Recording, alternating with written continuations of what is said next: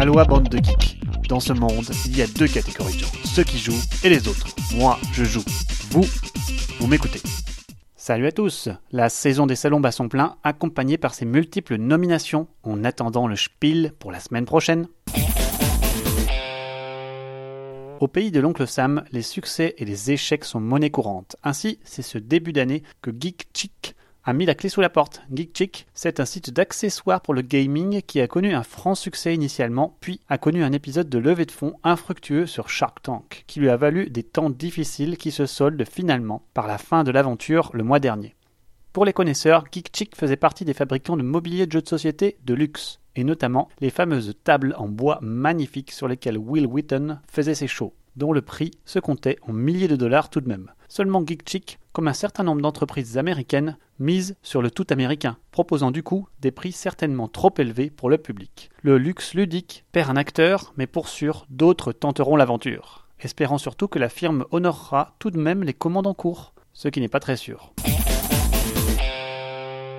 Côté récompense, la saison bat son plein, les Origins Awards ont couronné Sight pour le jeu de plateau de l'année, Happy Salmon, le petit jeu dans un étui saumon, reçoit le prix de l'ambiance, tandis que Mystic Vales, introducteur du card crafting, reçoit le prix du meilleur jeu de cartes. Des consécrations osées pour Mystic Vale et Happy Salmon et une confirmation de la razzia des prix par Sight. La UK Game Expo a aussi annoncé ses récompenses et offre pour le moins des nominés moins classiques pour 2017. Sushigo prend le prix famille tandis que The Colonist prend le prix gros jeu. Dark Souls et Subterra se partagent respectivement les prix en style US et en style euro. Pas classique, je vous le disais. Côté salon, la saison bat son plein et c'est la Dice Tower Con qui vient de se dérouler. Qu'est-ce qui buzz en ce moment? Eh bien, tout d'abord, la future sortie Dice Tower Essentials Viral, un jeu de majorité où l'on tente d'infester un patient de virus sans non plus virer au gore mais aussi Photosynthesis, que certains ont pu découvrir au dernier salon de Cannes. C'est un jeu abstrait déguisé sur un thème magnifique de la croissance des arbres. Le système d'ombre et du soleil est particulièrement ingénieux. Évoquons aussi la toute dernière sortie de Renegade Games, Sentient. Un jeu au graphisme magnifique et au thème plaqué qui présente un excellent jeu de pli. On parle aussi pas mal de Stop Thief, réédité par Restoration Games, un jeu à position cachée.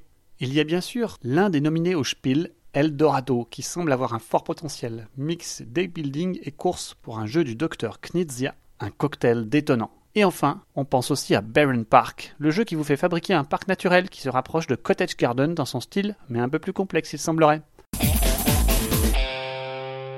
Côté lecture, c'est une découverte intéressante que ce petit site, Plateau Marmot, qui propose une sélection de jeux de société pour les jeunes de 2 à 12 ans et je vous laisse le découvrir à travers l'excellent article Débat qui n'en finira pas d'animer les parents de joueurs. Faut-il laisser gagner les enfants? Entre favoritisme, triche ou refus de la frustration, tout est bon pour que nos chérubins sortent heureux de leur partie, très souvent victorieux.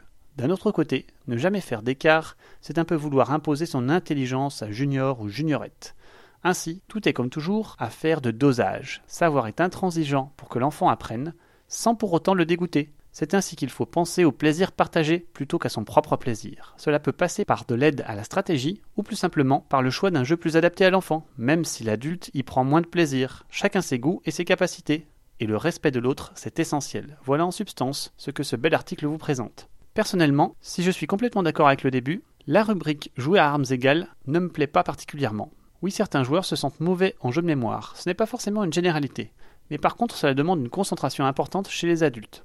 Pour moi, ce qui compte, c'est l'équité et non l'égalité, c'est-à-dire adapter son jeu pour que la partie soit agréable pour tout le monde, soit par des conseils, soit par des handicaps, mais pas en trichant non plus. La règle est la première brique du jeu en société. Pour vous faire votre opinion, amis parents joueurs, je vous conseille donc cet article.